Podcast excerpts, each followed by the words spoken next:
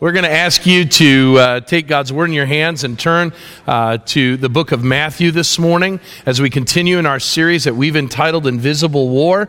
Uh, it's a different kind of series uh, than we normally do, uh, but for the summer, we've wanted to focus in on the subject matter, the topic of spiritual warfare, and the invisible war that's going on that every Christian finds themselves a part of. And we've learned that uh, we're either winning in that battle or we're losing. There's no middle ground ground. There's no uh, place in between. And so we need to recognize a couple things that we've learned in this series. Number one, we've learned that uh, we need to be alert. We need to be aware of the war that's going on and, and be ready for the battle that uh, is no doubt uh, being waged around us. Then we need to know our adversaries. And we spent three weeks in the series looking at the different adversaries that we have in this battle. We talked about the devil and uh, the, the role that he plays as a, an enemy of all that is good and righteous in this world uh, seeking to uh, destroy and disparage the name of Christ and the ministry of Christ. We talked about the world and, and the world's systems and the patterns of this world is another enemy that uh, uh is far more subtle in many ways, uh, but wreaks havoc in the lives of Christians as well. And then we looked at the enemy of the flesh, uh, that enemy within, those cravings, those desires that seek to feed self and our desires and wants instead of the desires and wants uh, of God. And, and uh, then we turned from the adversaries to the allies. And we talked about the Holy Spirit, uh, the Spirit of God that lives inside every believer and uh, gives us the uh, uh, ability to say no to sin and worldly lusts and to say yes to holiness and, and Christ like living. And, and, today we come to the second of our allies in this battle that we're facing. And it's one that I was surprised as I studied the subject matter of spiritual warfare, as I looked to what other pastors had said, this was an area of omission. Uh, and it is the ally of the church. And uh, only one of the books that I uh, got on the subject matter spoke to this ally or spoke about this ally, which is kind of amazing to me because in our passage this morning, Jesus is going to tell us he's going to build his church. And he says these words, and the gates of hell shall not prevail against it.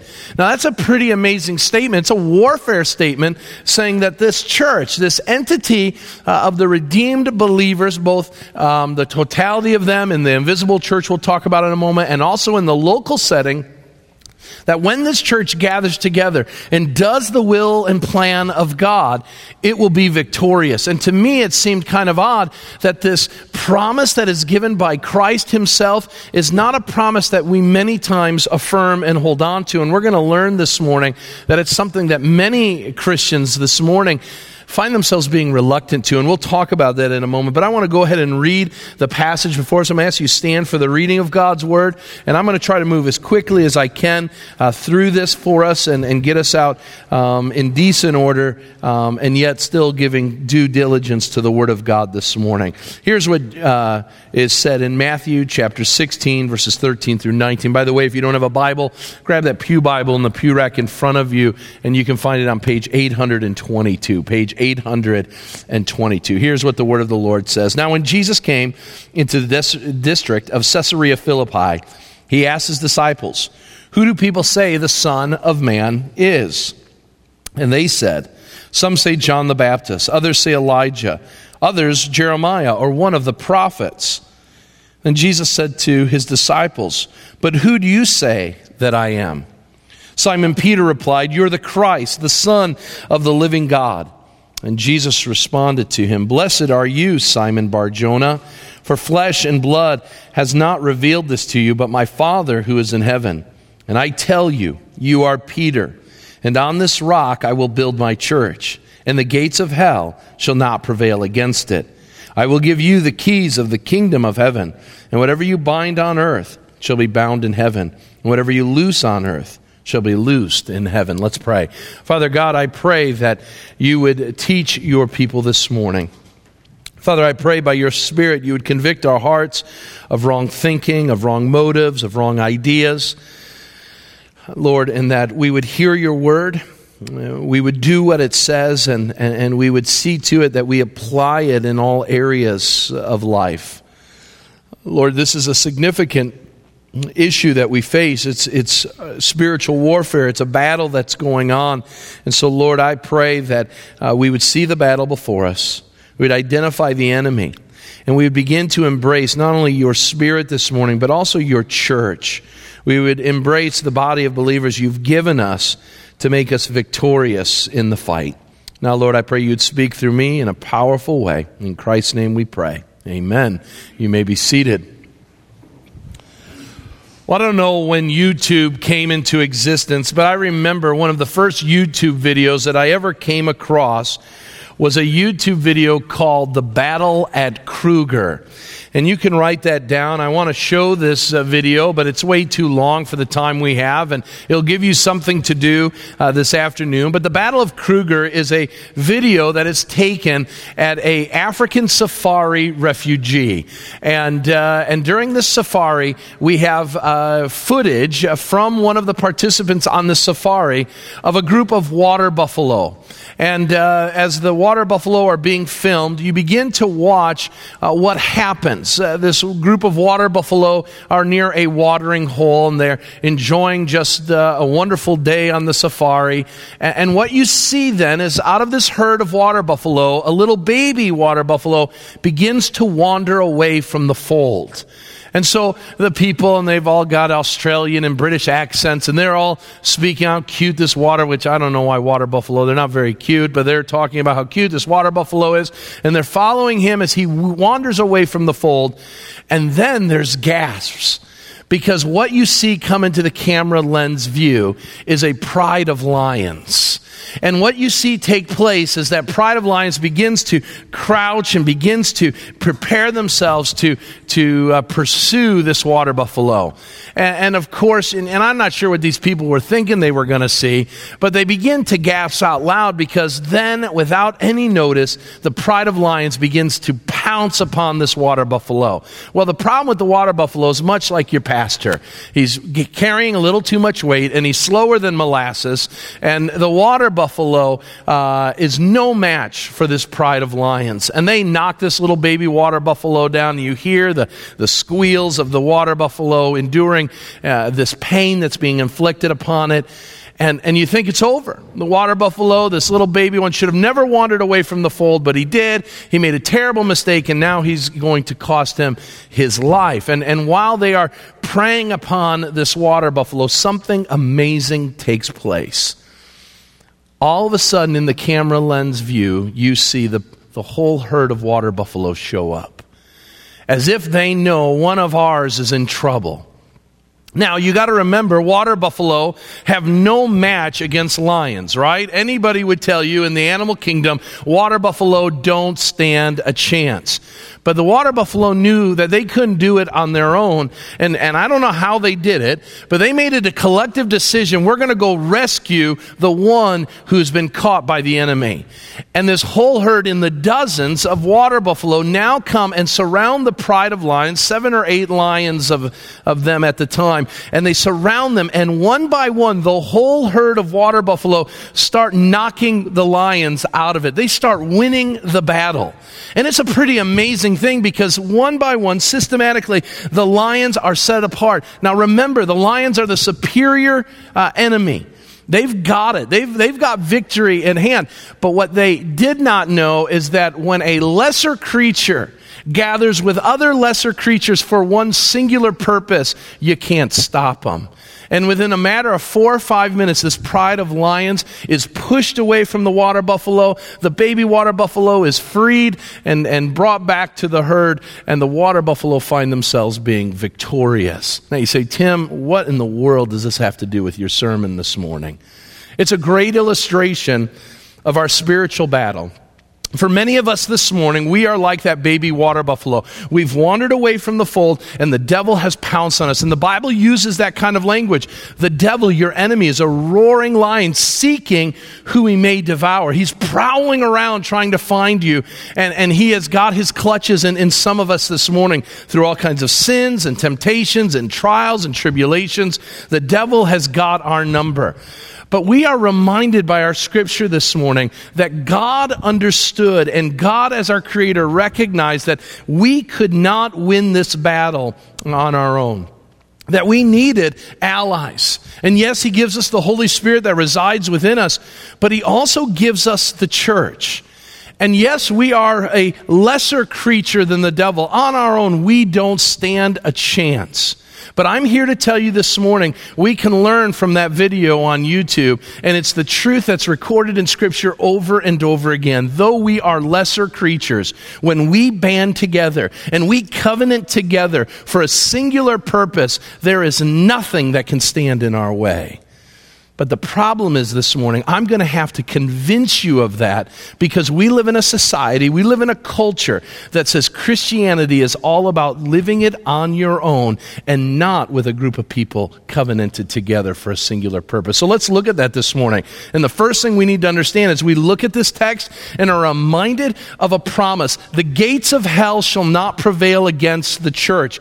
If you're wanting to win in spiritual, uh, the spiritual warfare, you're going to want want to say, I want to be involved with that church because long before Joe Namath's Super Bowl three guarantee, Jesus said, I guarantee you that the church is going to be victorious. So, why is it that Christians who have heard their Savior and Lord proclaim that there's victory that can be found in the church? Why aren't we there? Why aren't we experiencing it? Point number one because many Christians today, many Christians are reluctant to embrace this ally. The first thing that we need to recognize this morning is that is not the understood position of many Christians. Now, why is that? What would cause people not to trust or embrace the ally of the church. Now, before we get there, let's, let's understand what is the church. When Jesus says, I'm going to build my church, we can understand it in one of two ways. First of all, we can understand it as the invisible church.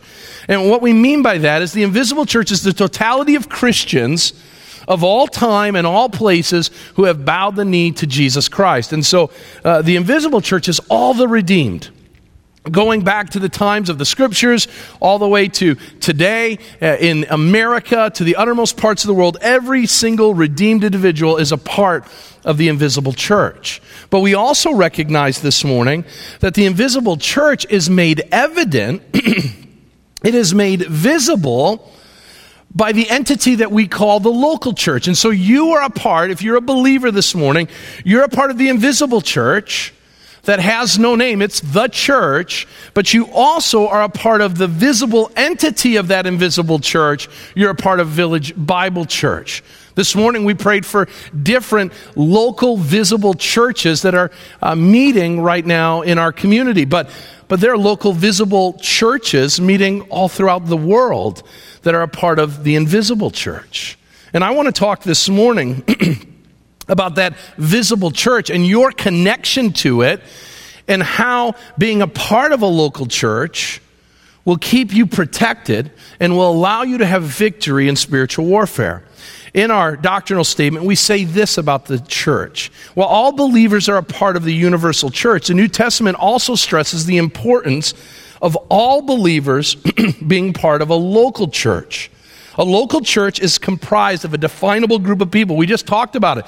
The local church, a village, is a definable group. We've, we've got different little bubble people for each of you to re- represent you. But what is that definable group of people? Is it just. Listen, is it just those who show up? How do we define what that group of people is?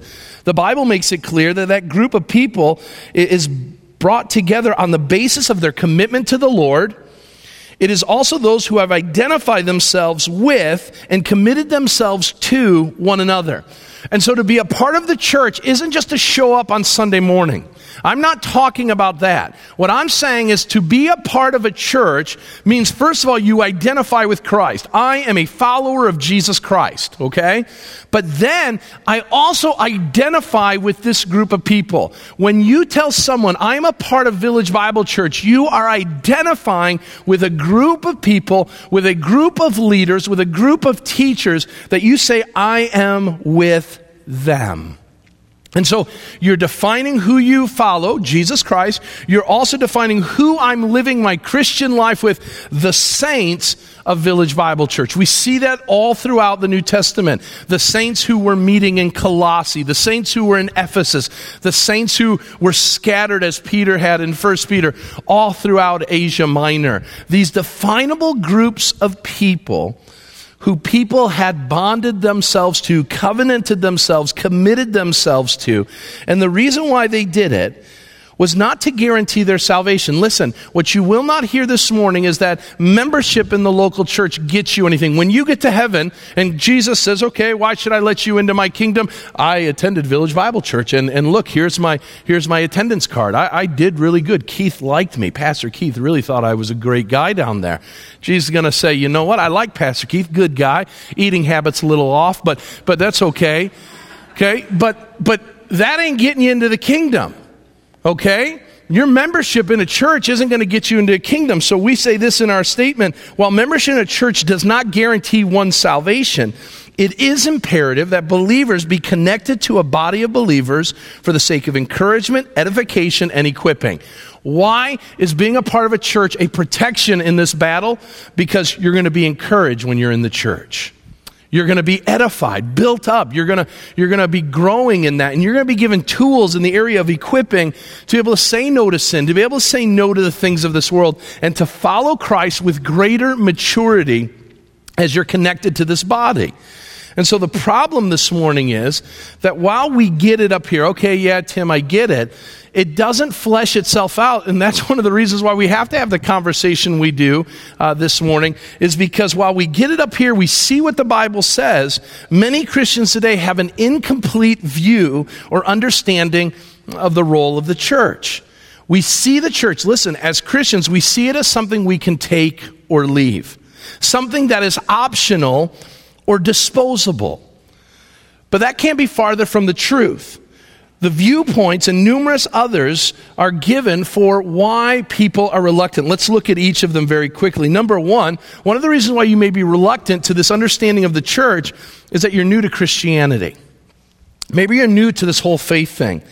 And you were told, um, rightly so, but you've misinterpreted maybe in some ways, that to be a Christian is to be a personal thing. And that's absolutely true. That to be a follower of Jesus Christ is something personally you must do.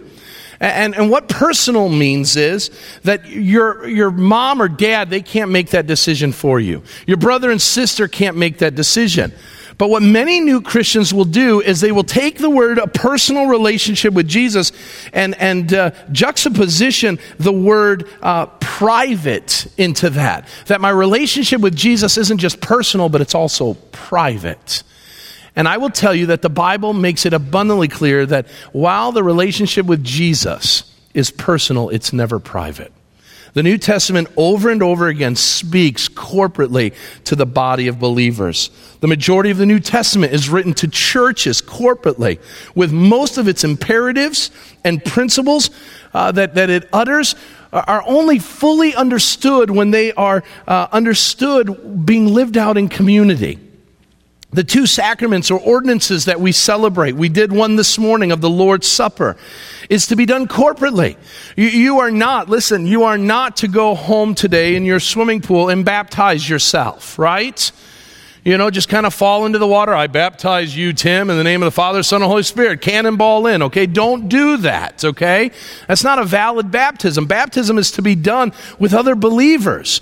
Communion. Don't go home and say, you know what, I don't need to have communion uh, with the church. I can have it myself. Grab some bread, grab some juice. I can do this in remembrance of me. I'm done. No. If you do that, you're, you're destroying the very essence of the word. The word communion comes from common unity. You can't have common unity by yourself. To have common unity must be, you must be a part of a community. And so we recognize even the pictures that we are given are given to a collective group of people, not to themselves. Your faith is a personal, but not private thing. Notice the next thing, and that is that you may lack commitment.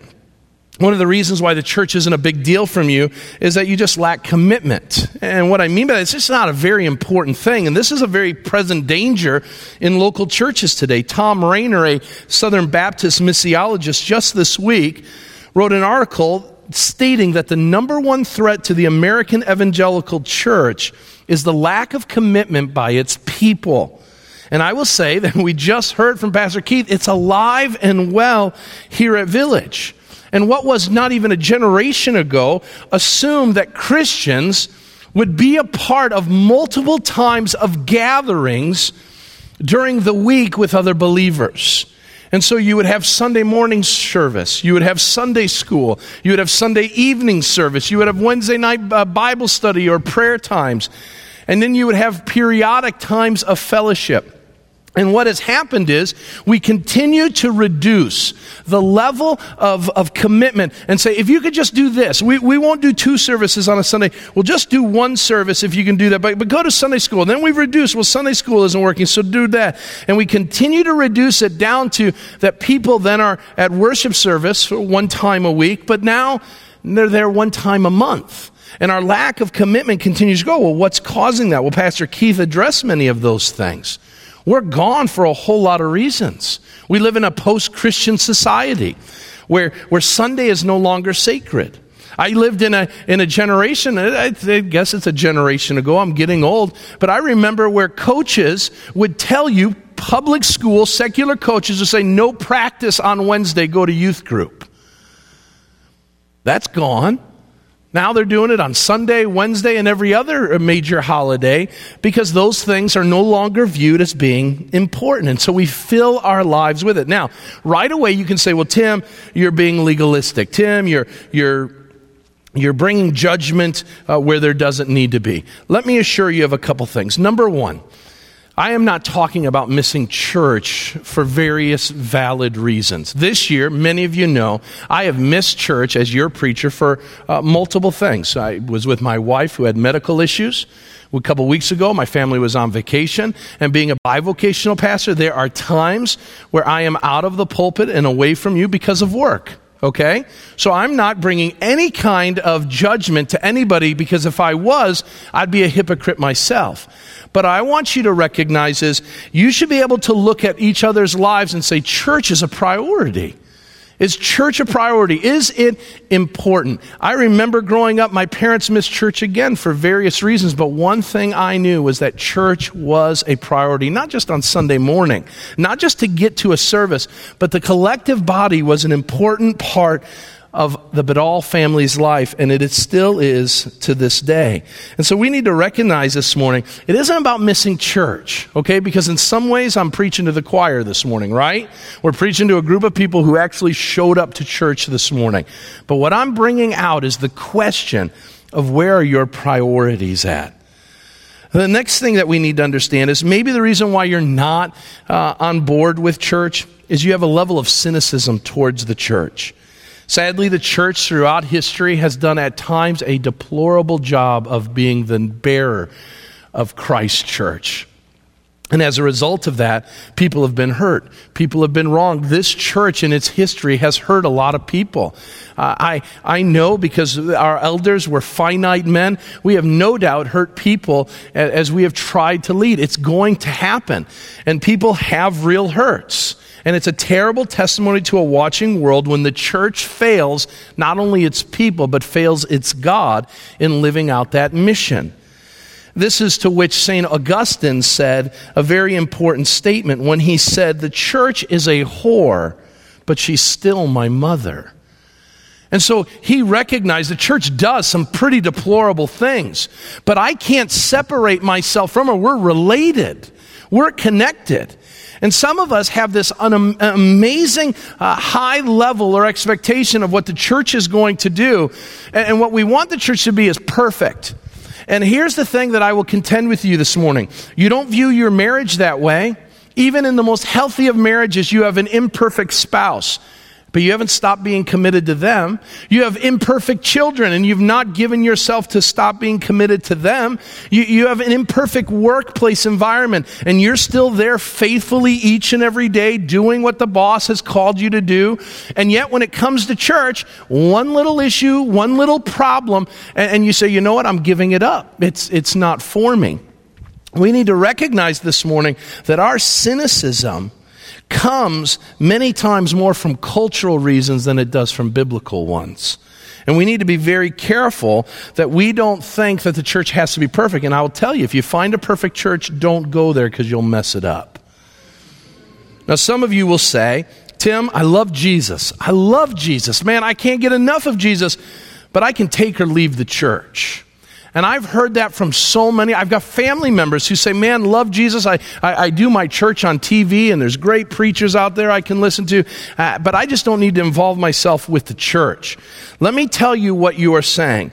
You are saying, when you say that, I love Jesus, but can't, can't take the church, you are saying as if I love Tim, but I can't stand Amanda.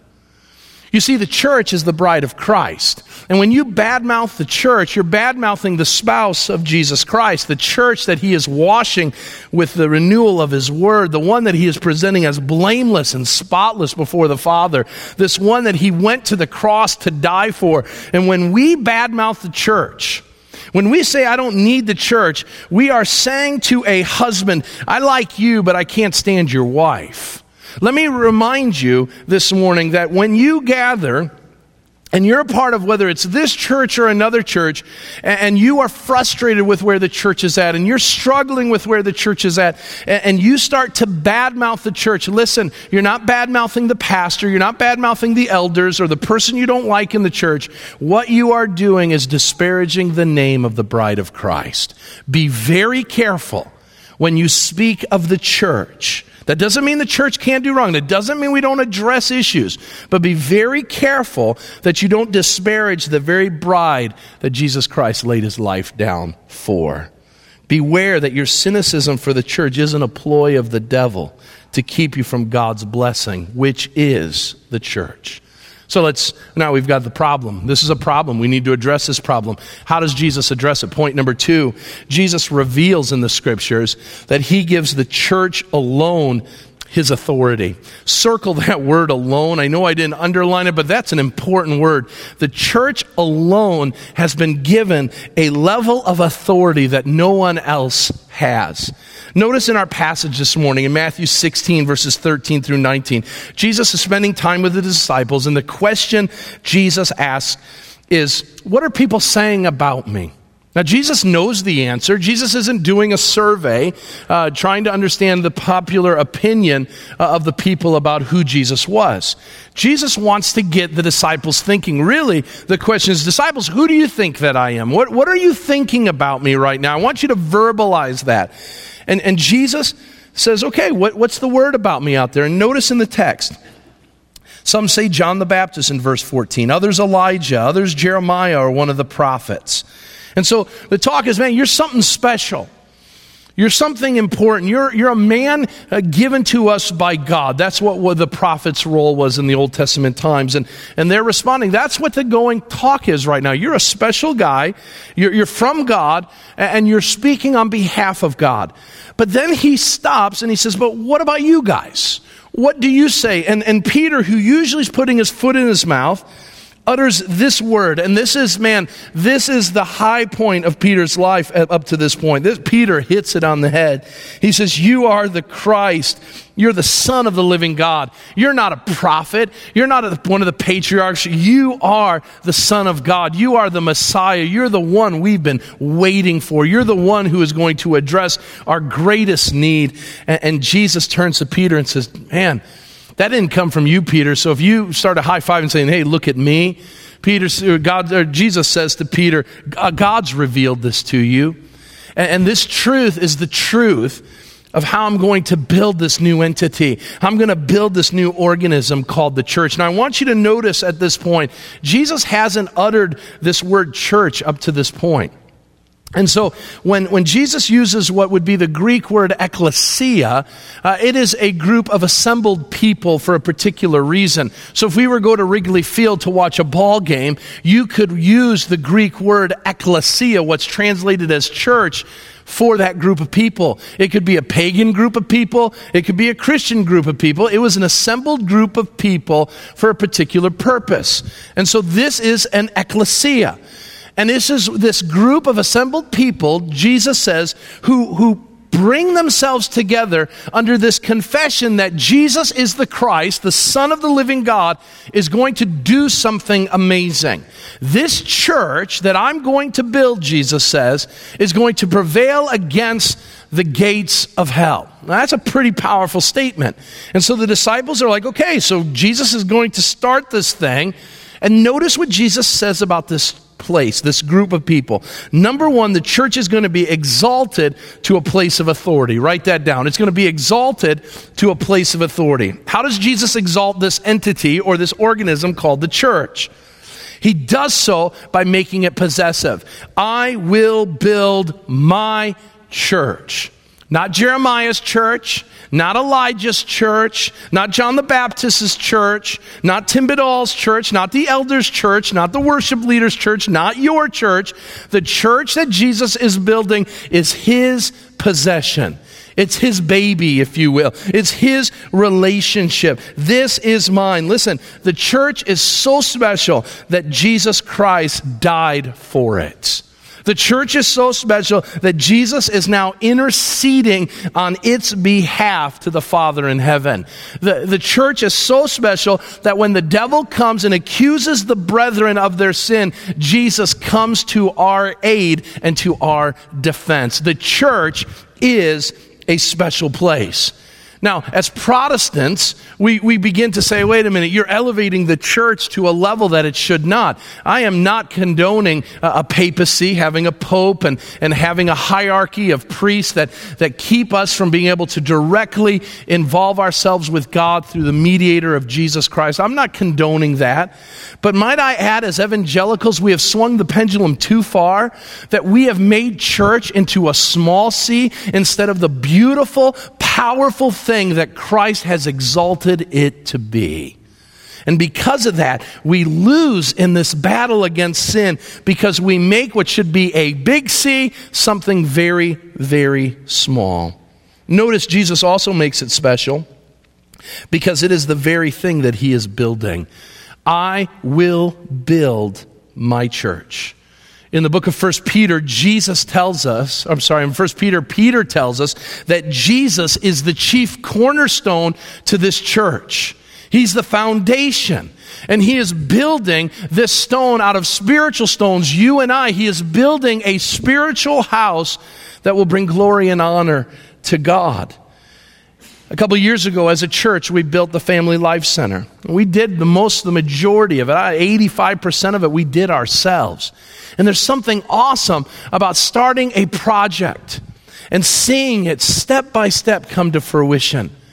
And I want you to recognize that right now, where Christ is seated at the right hand of the Father, Jesus is overseeing a, the greatest building project known to man, and it's called the church and he's building it and he's enjoying the growth that he's seeing and he's enjoying seeing stones if you will being placed on other stones and building this beautiful place this beautiful people that will bring his father glory. And he exalts it. He elevates it. But let's be reminded of something very important. Jesus is building his church. Nothing else Nowhere in Scripture do you see that Jesus is involved in building community centers. He isn't involved in building um, country clubs. He isn't there uh, building uh, parachurch organizations. All of those may have their place, but the one thing Jesus is building is his church. And that begs the question this morning if that's what Jesus is focused in on, if that's what Jesus is geared up uh, to engaging in, then why aren't Christians? Why is it that as a pastor, I hear over and over again when we are talking about helping build this local church with its ministries and reaching out, that the number one thing I hear is I need to check my calendar. We're awful busy. As Christians, as followers of Christ, our number one focus and purpose should be building and being a part of the building project of the church. Because if we are followers of Jesus Christ, wouldn't we want to follow in his footsteps? And Jesus is building this church for his glory. Number two, notice that the church is equipped to be the authority. In verse 19 of our text, uh, Jesus says that he's going to give this church the kingdom, the keys of the kingdom. That whatever we bind on earth will be bound in heaven. Whatever we loose on earth shall be loosed in heaven. What, what God says is, I give you my authority on earth that when you say something as a collective body, I'm there with you. Remember, where two or three of you are gathered, I am there. If two or three of you can agree on anything, I am there. That passage is talked about in the context of church discipline, where there's an agreement on something. Jesus says, I am there in a special way with you, in an agreement. And so when the church acts as a collective body, it can know that it is acting as the earthly representation of Christ himself. Where do we see this most evident? We see this in the role of church discipline. When the church has an individual, a part of its body, that is living contrary to their own testimony. So they are saying, I'm a follower of Jesus Christ, but their life shows a pattern of unrepentant sin. The church collectively can gather together and they can say of that individual after uh, hours and after um, times of trying to get this person to repent, they are unwilling we can hand that individual, and this may sound very harsh, but after a period of time, we can hand that person over to the devil, meaning they are outside of the protection of the church. We do not see them as one of the redeemed. Because a Christian doesn't act that way. The Bible says if you agree on that, then I'm in agreement with you, church. We are the middle managers as a collective body of the church or of God here speaking in one voice on behalf of God. Well, how do we do that? How do a group of people from all tribes, tongues, and nations gather together in one place and accomplish that? The Bible says you need leaders. So God calls them elders and pastors, men who are called and affirmed by the people to lead them and guide them. In, in verse, uh, I'm sorry, in Hebrews 13, verse 17, this is spoken of these men who keep watch over your souls. The job of your elders and pastors is to watch over your souls, to be those uh, people that are helping to protect you in this spiritual battle. They do so as men, the Bible says, who give an account. So the role of pastors and elders is to teach and to lead those Christians who are in the middle of the fight. Elders are your field commanders in the battle who are accountable to the only one, one and only five star general, Jesus Christ. So when a church is led well and it's filled with people who see the role that they play and place first and foremost Christ as their rock and foundation, that church is going to change the world. That church will stand strong even with the most difficult of fiery arrows being tossed at it from hell. Notice one final thing we got to exhibit this authority.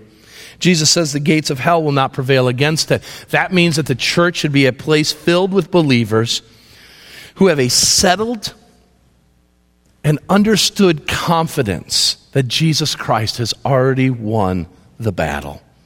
But so many of us are walking around with a loser limp we're like we've lost the war. The Bible says that no matter what happens in culture, no matter what happens in our country, our God is on the throne and the church should be on the march. We should be on the front line storming the gates of hell. It should give us confidence that when we gather together, we gather together and, and there's this sense that we're victors that though the battle's been hard this week, we gather together and we sing our hearts out like battle cries to one another. Jesus is the victor. Jesus is the king and Jesus is our Lord. We gather together and we are reminded that the battle is his and he has already claimed the victory. In Ephesians chapter 3, verse 10, Paul says that the church is now the way that God would reveal his manifold wisdom through the church. So that we, uh, as we're being built up, we're evangelizing the world. How?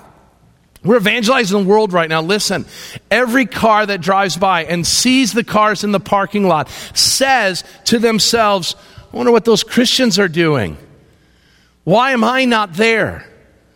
When your neighbor sees you get up with your family and, and, and get up and, and head to church, they're no doubt asking the question, what are those people doing?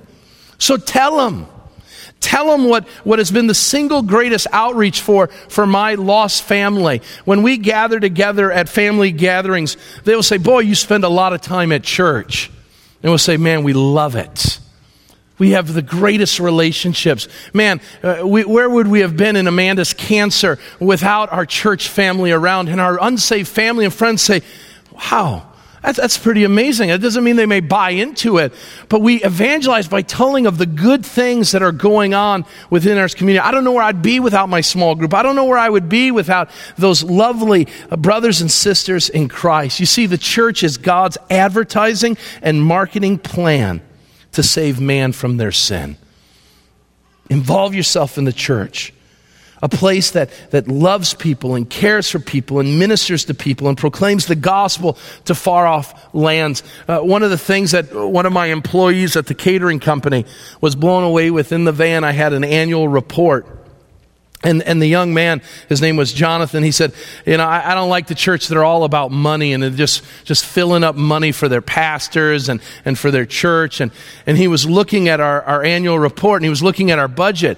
And he said, Wait a minute, you, you have a lot of money going towards missions. What missions organizations do you have? And I showed him on the page where all the missions organizations, he says, That money doesn't stay with you? I said, No, we give that money away. He says, Who knew? I thought the churches just kept it. I thought the pastors drove nice cars. I said, Look at me, dude. What are you talking about? I'm driving a catering van. And he was blown away that the church would be willing to send thousands of dollars to far off places so that people we've never met before may hear the good news of Jesus Christ, might have a meal, might be able to have clothes on their back. I will tell you, when the church does its job, it is the greatest evangelistic tool that the world will ever see. And so we need to advertise that and we need to do a good job in, in showing that because the world sees a lot of dirt, right? The news cameras won't talk about that, but they'll talk about sex abuses and they'll talk about pastors who have fallen from grace and, and all of the garbage that no doubt comes when you deal with a church full of sinful people. But what Village Bible Church needs to be a part of is Sugar Grove should be able to say, We are blessed as a community because that church is there. We don't know where we would be without them. And if we're not doing that, then we're failing in our ministry. So, how do we get there? We got to look at the church in, in one of two ways.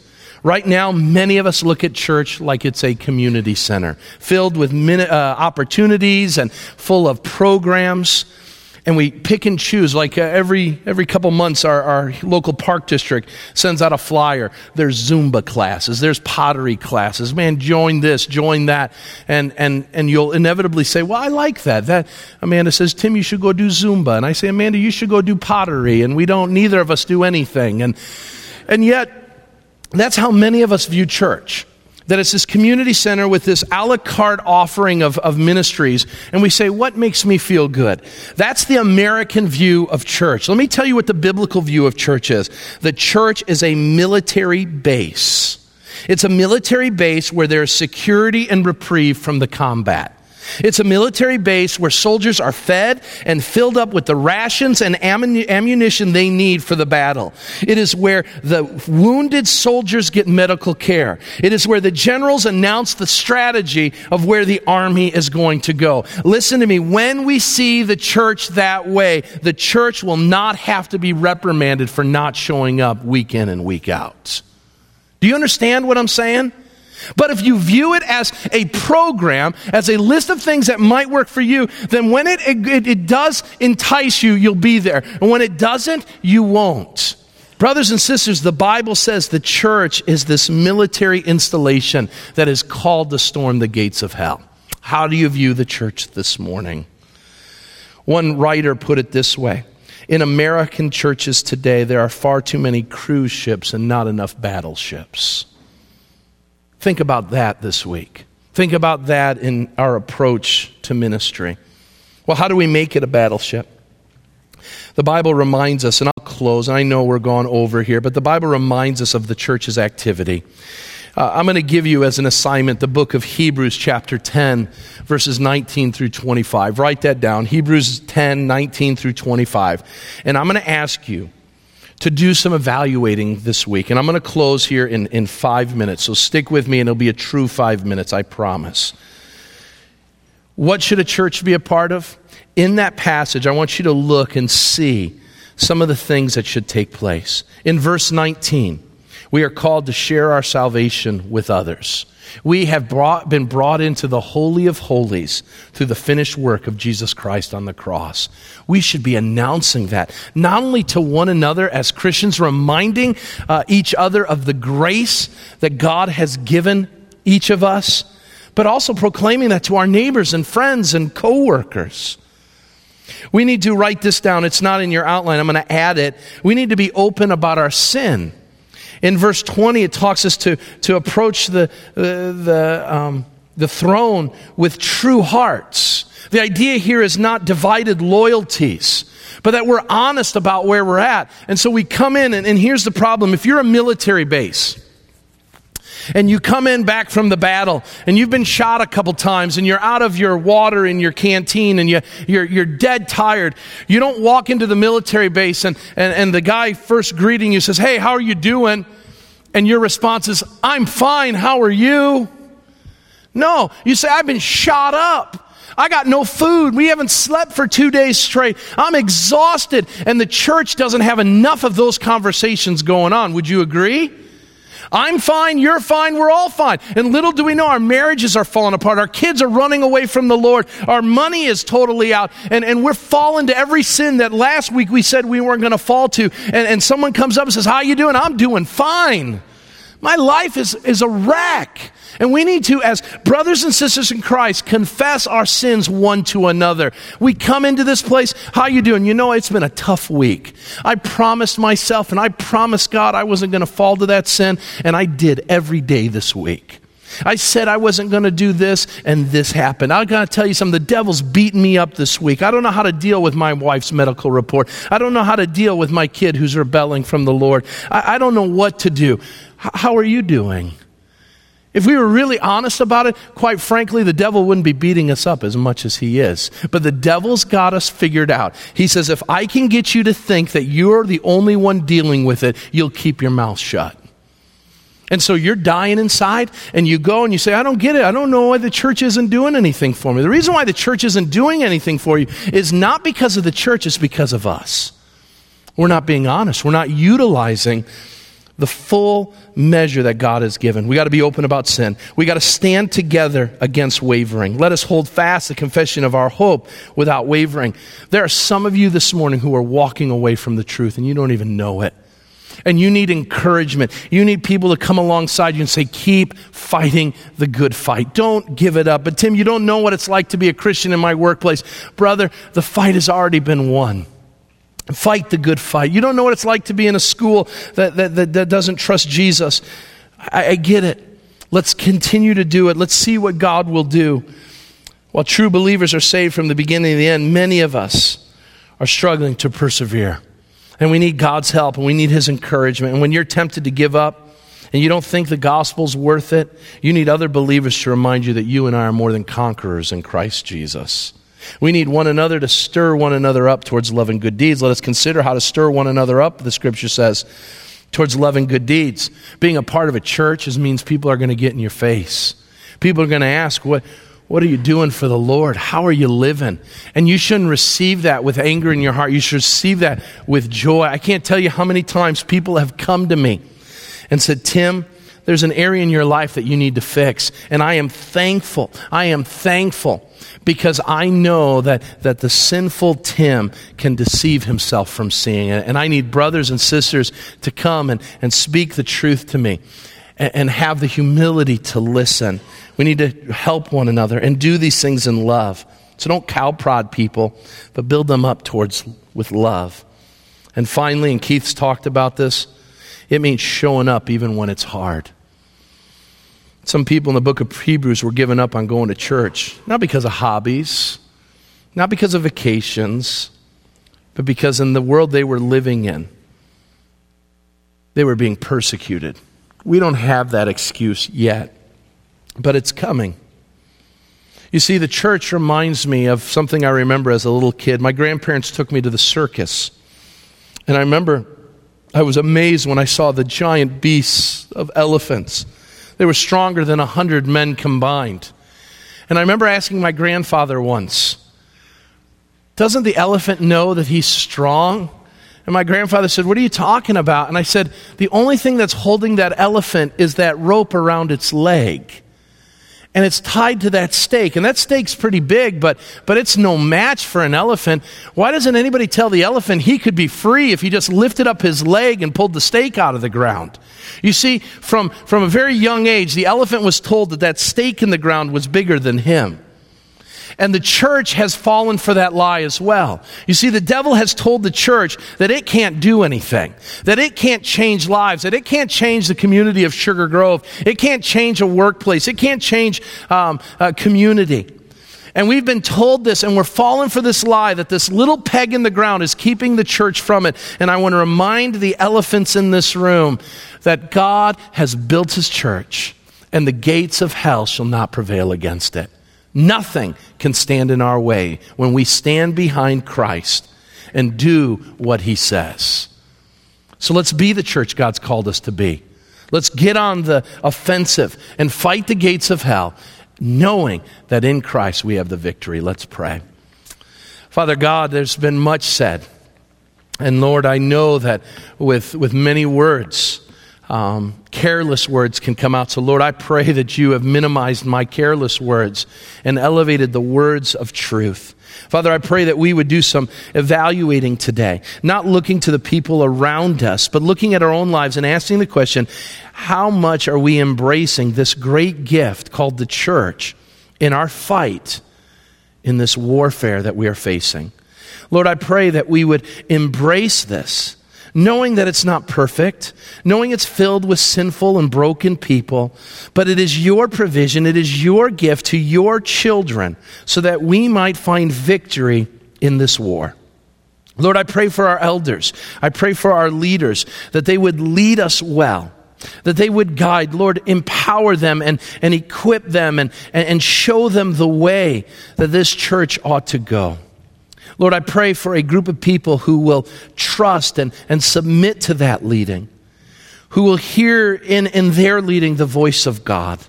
Lord, I pray for humble hearts, humble leaders, and humble followers who will seek to honor you in the place where you have them. Lord, I pray that this would all take place so that we might equip and, and, and edify this body of believers. But even more than that, Lord, that because we are faithful to your calling, we might evangelize the community around us. Lord, we need your Spirit's help. We need his leading and his filling. So I pray you'll fill your people anew today so that we might be ready for the battle that we are going to face in the days to come. Now, Lord, send us forth in real fellowship and honest fellowship that we may help one another and bear with one another our burdens so that we may know we're not alone in the fight. Dismiss us now in your peace and your love and your protection, we pray. In Christ's matchless name, amen.